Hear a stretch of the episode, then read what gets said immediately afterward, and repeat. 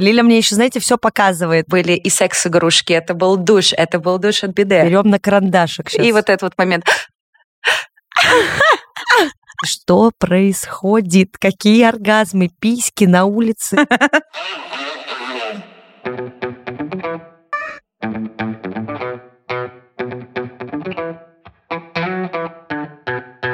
Привет, это подкаст «Раздвиньте ноги». Сегодня с вами я, меня зовут Оля Крымкач, я врач-кушер-гинеколог и ведущий этого подкаста. Сегодня у меня в гостях моя подруга Лиля, и с ней мы обсудим э, нашу сегодняшнюю тему, э, которая звучит так.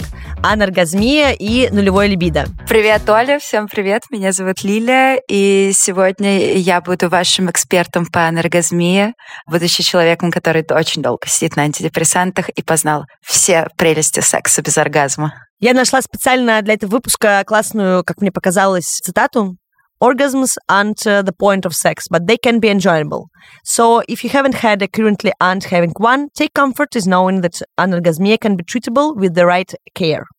Что хотела сказать, это как раз-таки о том, что не всегда секс — это про оргазм, не всегда оргазм про удовольствие, и не всегда секс про удовольствие. И вообще то, как вы представляете секс, возможно, немножко что-то сфабрикованное обществом, не знаю, нашими друзьями, культурой и всем, что вокруг нас. Сразу хочу сказать, что наше определение секса настолько ограничено, что люди занимаются им и думают, что секс не кончится, пока ты не кончишь.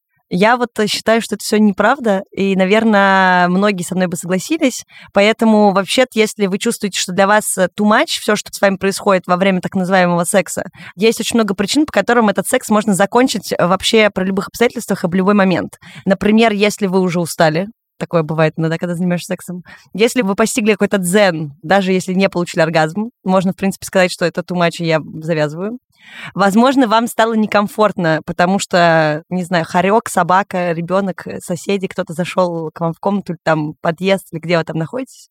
И поэтому в эпицентре событий угасает, так сказать, всякое влечение, и секс заканчивается. Вы просто потеряли интерес, и вам расхотелось. Не знаю, задумались или вспомнили, что-то забыли сделать, или почувствовали, что вам некомфортно. Опять-таки, секс можно закончить. Это я. Да вообще ситуативно. Зависит от того, что вы чувствуете. Вот у меня были случаи, когда я болею, например, да, но секса вроде хочется, начинаешь сексом заниматься, понимаешь, нет, я все-таки болею, секса не хочется. Короче, пожалуйста, помните, что вы всегда вправе заканчивать любое действие, которое с вами кто-то делает вместе или вы самостоятельно, и это абсолютно не проблема. Лиля, что ты думаешь по поводу, что секс — это не обязательно оргазм? Несколько лет назад я, конечно же, была уверена в том, что секс должен заканчиваться оргазмом. И я очень расстраивалась, если, например, мой половой партнер закончит раньше, чем я. Я просто могла отворачиваться в другую сторону, надуться и сидеть. Ё-моё, как я дальше проведу эту ночь?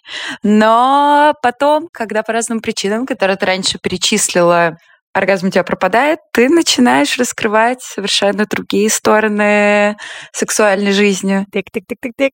Например? Например, когда у тебя энергозмия, по крайней мере, у меня так, совсем не чувствуешь никакого кайфа от пенетрации. То есть чувствительность именно в тех местах, которые мы привыкли, как это правильно сказать, вокруг вульвы, где у нас клитор или внутри, таковой чувствительности нет. И вообще ты занимаешься сексом, тебе все натирает, и как-то вообще лень. Хочется сразу поддержать всех парней, у которых не очень длится долго половой акт. Хочется им сказать, пацаны, все нормально, пятиминутный секс — это то, что нужно девчонкам с энергозмией змеи. И ты просто со временем начинаешь э, раскрывать какие-то другие, более интересные зоны в своем теле. То есть э, я, например, сейчас могу просто умереть, если мне что-то шепчут на ушко или где-то целуют вокруг шеи, вокруг ушей, но раньше эти зоны были абсолютно нечувствительными. Сейчас я стала замечать, что я, например, могу больше возбудиться от разговоров, чем от прикосновений. То есть здесь на самом деле с каждым месяцем ты все больше и больше исследуешь себя, и то есть появляется гораздо больше интересных точек соприкосновения с самим собой. Мне кажется, ты теряешь в одном месте, находишь в другом. Да, я согласна согласна. Сейчас мы остановимся на моменте вообще, что такое анаргазмия. Возможно, кто-то не понимает или не знает определения. Это такая штука, достаточно распространенное сексуальное расстройство. Я не люблю в этом определении слово расстройство. Будем говорить, такая сексуальная особенность, суть которой заключается в неспособности достижения вот этого вот пика сексуального наслаждения. То есть, э, собственно, анаргазмия, нет оргазма, условно. Чаще всего оно встречается у женщин, может наблюдаться и во время полового акта с партнером, и даже при попытках как-то самостоятельно справиться с ситуацией во время мастурбации в том числе. В общем, оргазм может не прийти.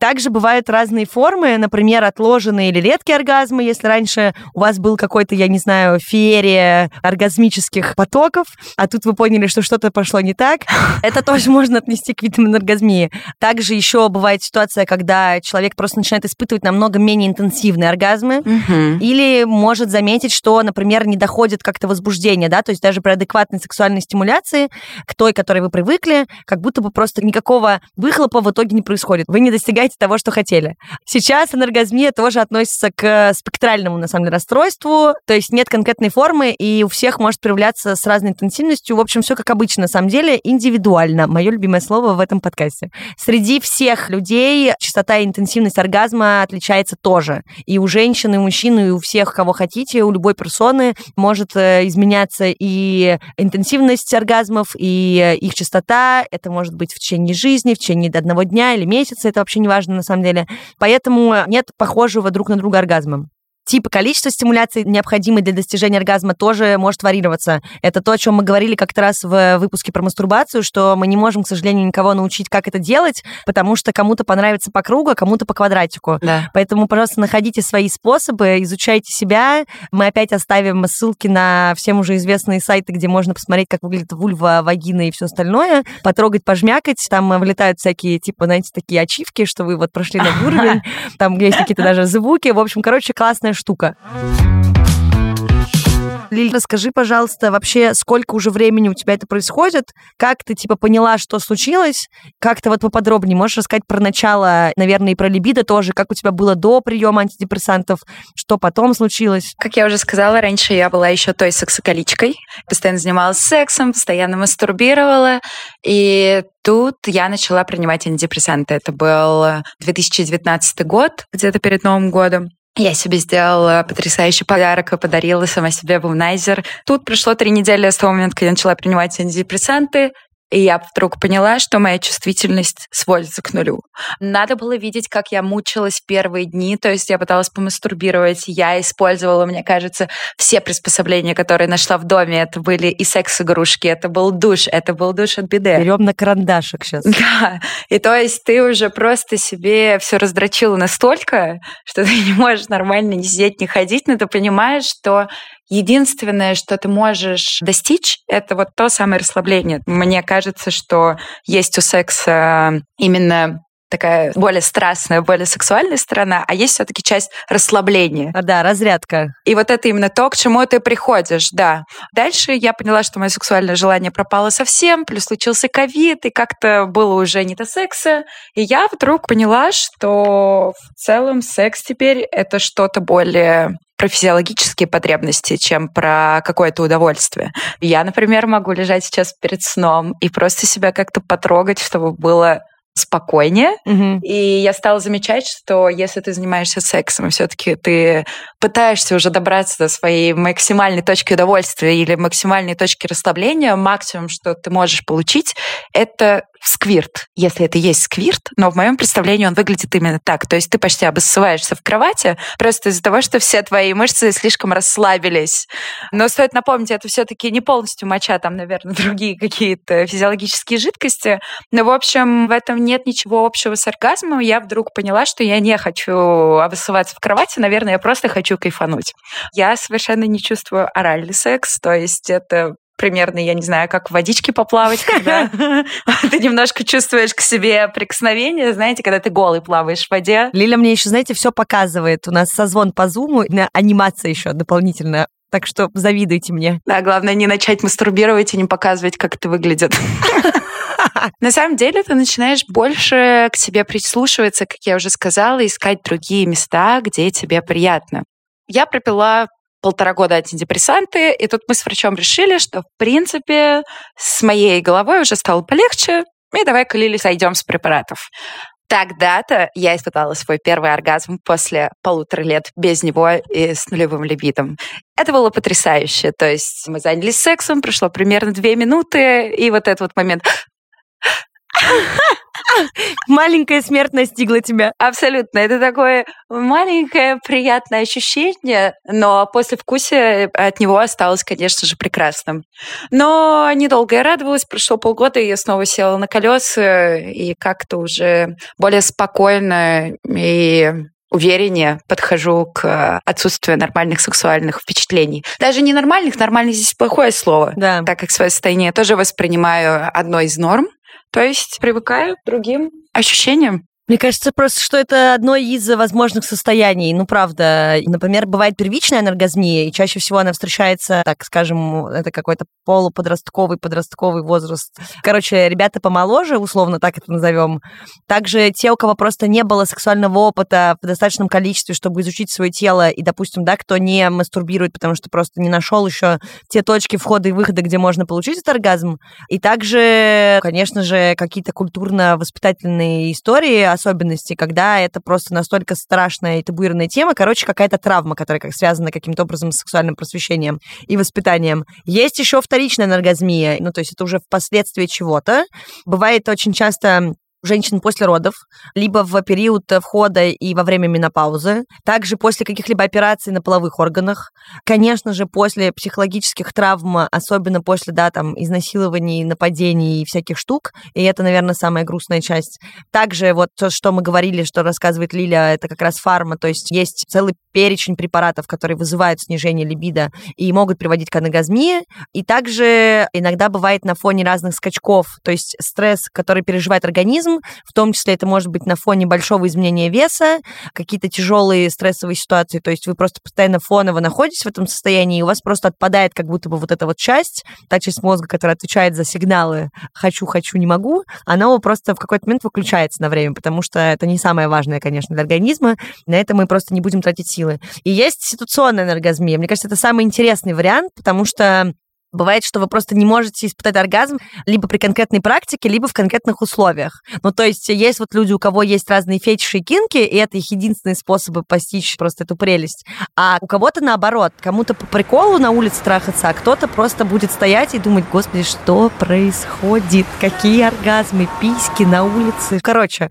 я думаю, вы меня поняли. Поэтому такой классический вариант пенис-вагина или тот же оральный секс не всегда, на самом деле, тоже является обязательным условием для получения оргазма оргазма. Кто-то, наоборот, при вагинальном сексе не может этого достичь, но при этом кайфует и балдеет при оральном сексе. Кто-то занимается исключительно анальным сексом. Кому-то вообще нравится теребонькаться в разных местах разными частями тела, а пенетрацию, допустим, применять только потому, что партнеру это нравится и необходимо. Но это не прямое назначение, не прямой путь к оргазму. Бывает, конечно, еще всякая по заболеваниям ситуация, но это тоже я, наверное, вношу в пункт вторичной анаргазмии, там, где были всякие ситуации либо с фармой, либо со стрессом, потому что организм просто так будет работать. Мы с Лилией сказали про нормальность ненормальность. Анаргазмия считается тоже таким диагнозом, и я уже повторяла слово расстройство. Но опять же, у кого-то просто в принципе вариант анаргазмии, он пожизненно существует и никого не напрягает.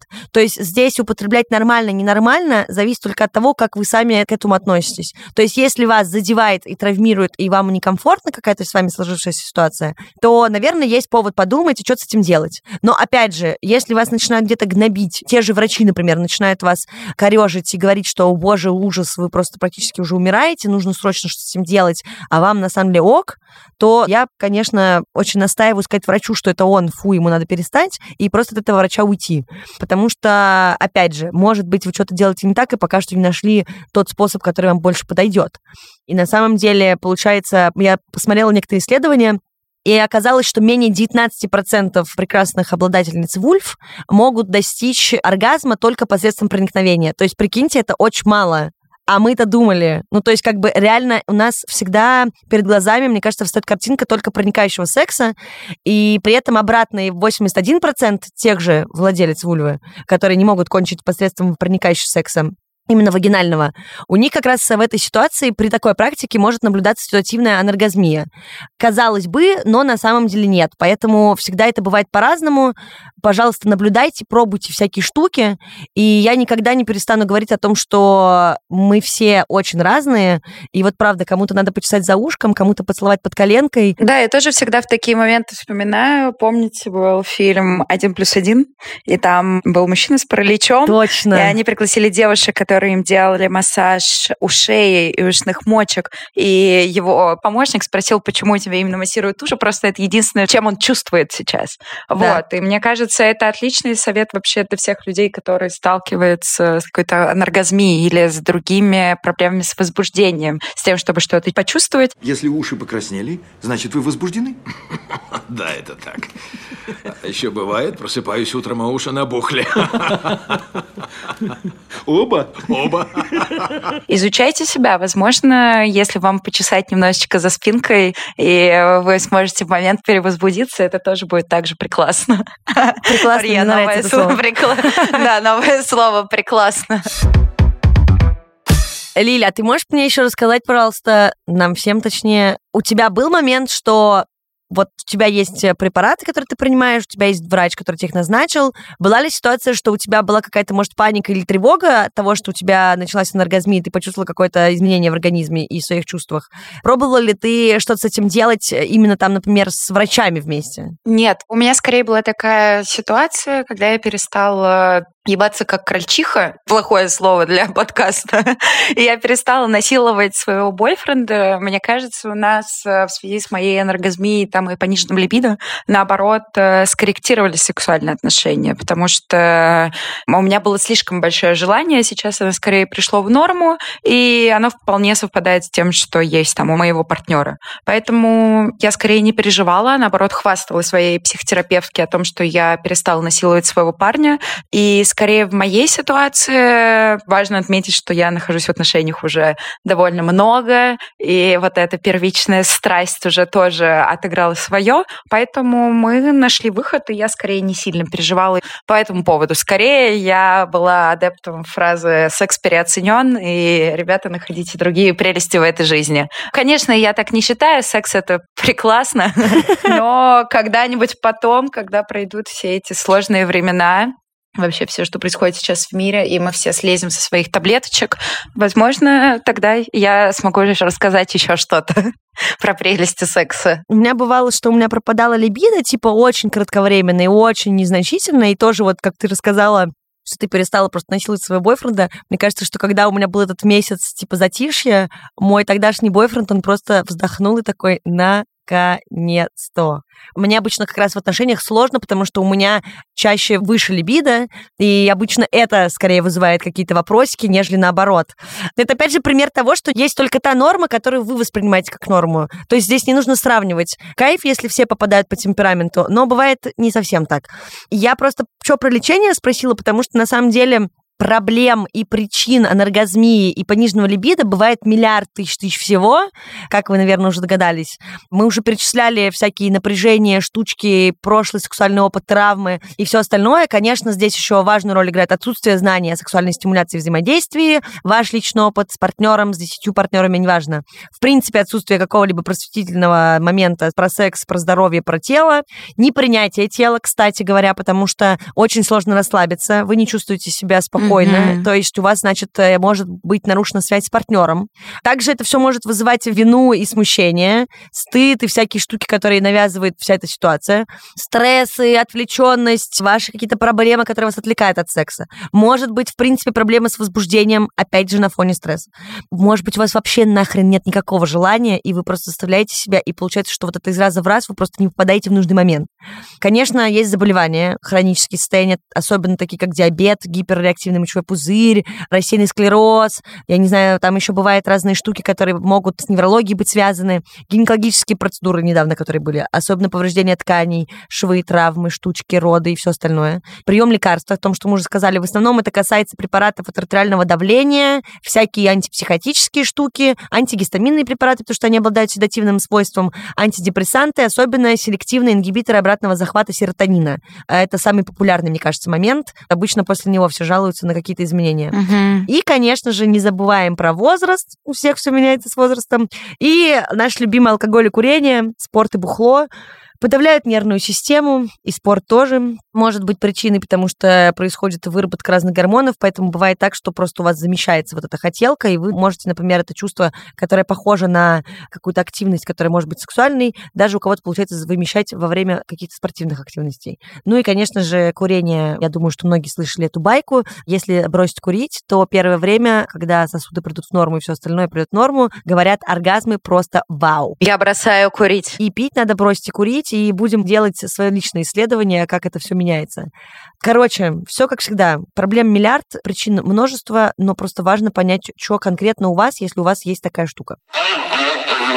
Когда ты сказала про вообще стеснение принятия своего тела, мне кажется, когда я была немного юнее, чем сейчас, и начала познавать свою сексуальность, я очень, правда, стесняла своего тела. То есть я помню, когда я занималась сексом, я испытывала огромное чувство дискомфорта из-за того, а не пахнет ли от меня, например. И я не знаю, мне первый раз в жизни кто-то сделал кунилингус, а я не могла вообще расслабиться просто потому, что я переживала. А вдруг я что-то не добрила? А вдруг от меня пахнет? А вдруг у меня там ноги какие-то не такие? Mm-hmm. И то есть первые разы это было абсолютное отвращение. И мне кажется, вот сейчас, если вспоминаю, с первой такой ситуационной анаргазмией я столкнулась именно тогда, когда просто слишком много много парилась насчет своего внешнего вида и тому, как ко мне отнесутся другие люди.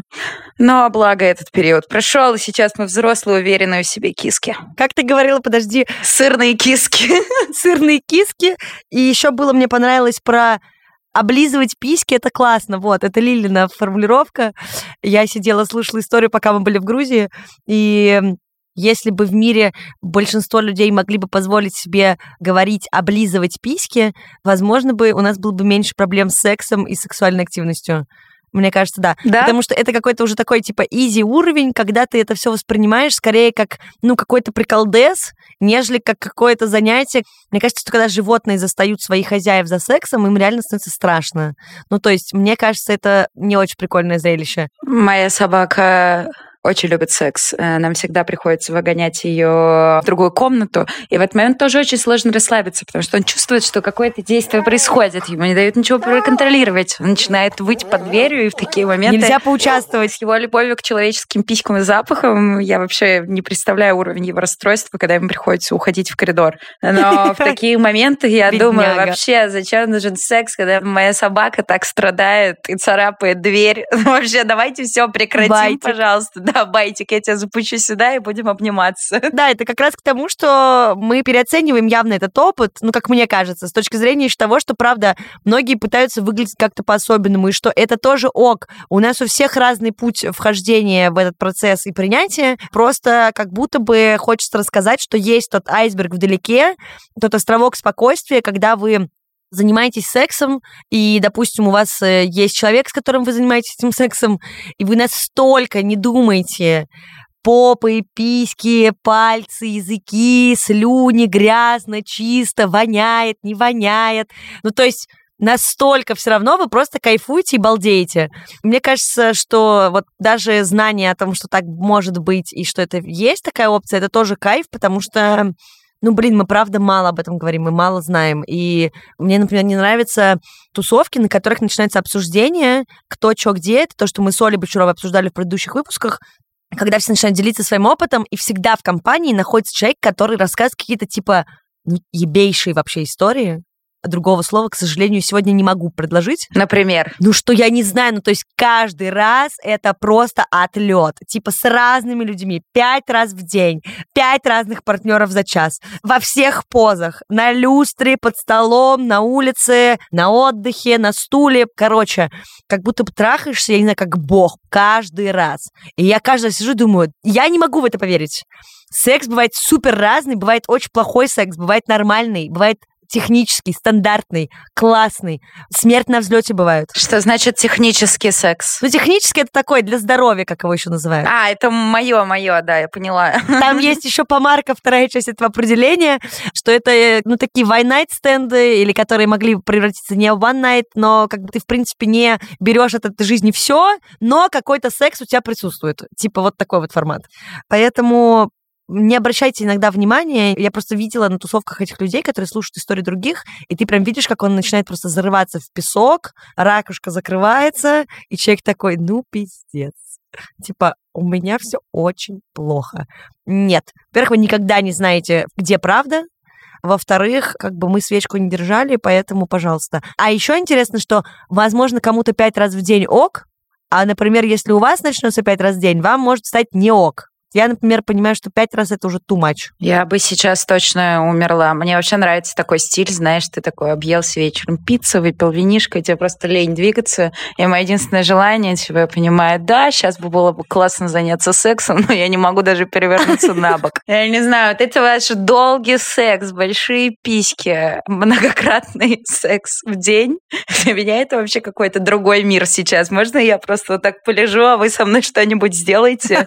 И желательно не больше пяти минут, это дальше натрет. Вот вам все стороны этого вопроса, между прочим помимо наших рассказов и дележки опыта, можно всегда еще поинтересоваться вообще как минимум своей анатомией, потому что просто хаотично трогаться и жмякаться не всегда помогает. Можно поинтересоваться, что у вас где находится. Опять же, мы об этом тоже рассказывали в подкасте, и явно есть еще миллиард тысяч ресурсов на это дело. Есть, например, Джефф Коут, который рекомендует всем, опять-таки, обладательницам вульвы, сырные киски, наша группа называется так, страдающим анаргазмией или нет, неважно, на самом деле, в этой ситуации, ознакомиться с своим телом следующим действием. Первое, нужно разглядеть себя, со всех сторон.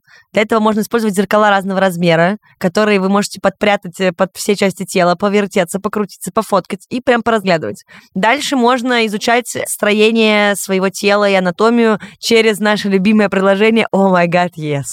Это как раз то, где можно водить по клитору, по разным штучкам и смотреть, как это все будет извиваться, какие звуки она будет издавать, и там будут даже советы всякие выскакивать. Можно почитать книгу Эмили Нагоски «Приходи такой, какой ты есть» есть новая вообще удивительная штука, наука, которая изменит, мне кажется, скоро вообще всю сексуальную жизнь всех людей.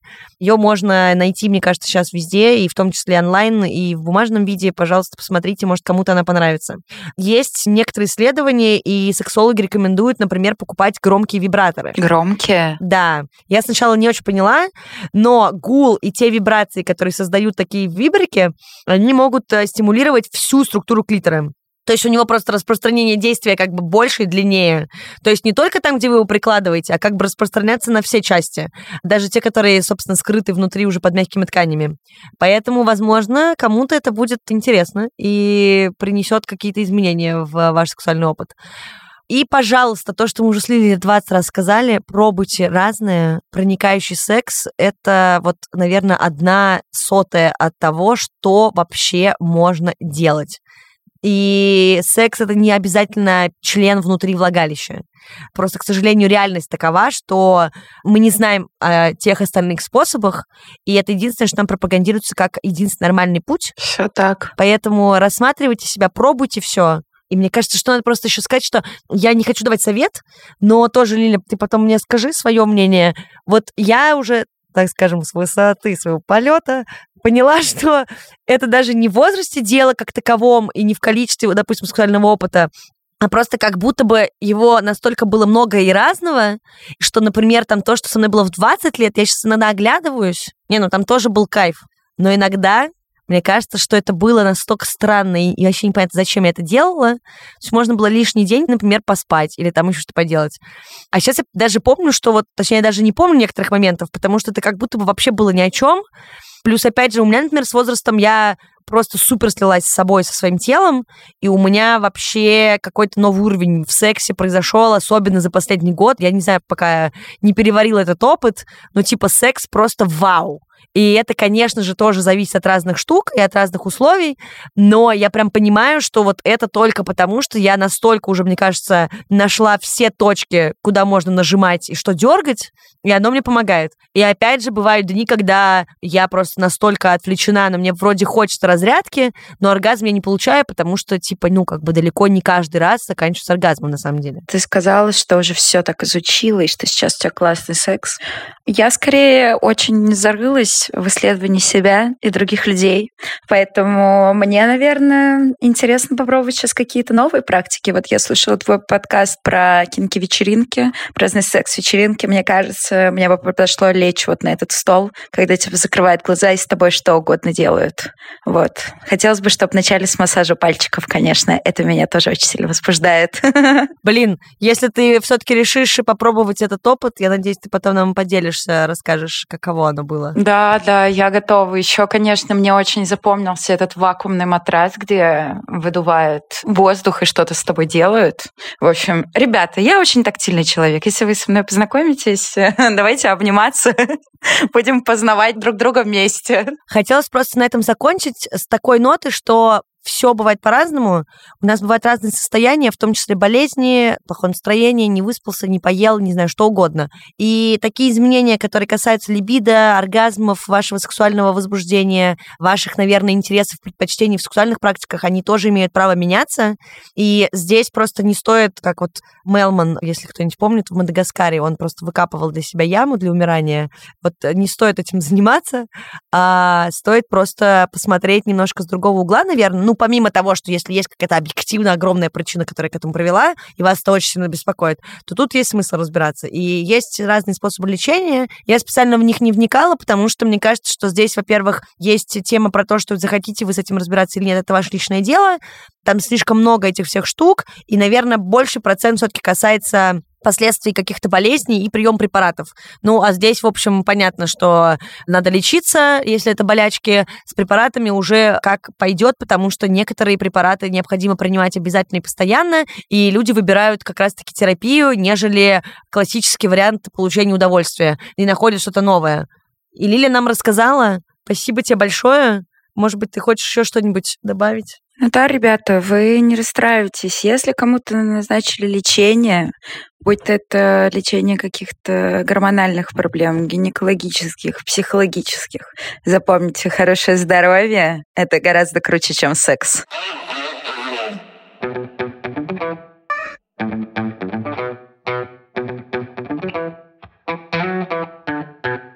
На этом все. Это был подкаст «Раздвиньте ноги». Меня зовут Оля Крумкач, я врач-акушер-гинеколог и ведущая этого подкаста. Спасибо большое Лиле, которая была со мной в этом выпуске, рассказала нам про свой опыт. Пока-пока. Спасибо, что пригласила. Спасибо большое. Надеюсь, что вы все дослушали до конца, и выпуск вам показался полезным. Если у вас остались вопросы, или вы знаете, что есть какие-то ответвления этой темы, которые бы вы хотели услышать далее в следующих выпусках, пожалуйста, пишите нам в Telegram-бот, который называется «Раздвиньте бот».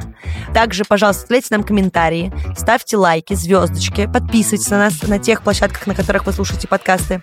И, надеюсь, услышимся в следующих выпусках. Пока! Пока!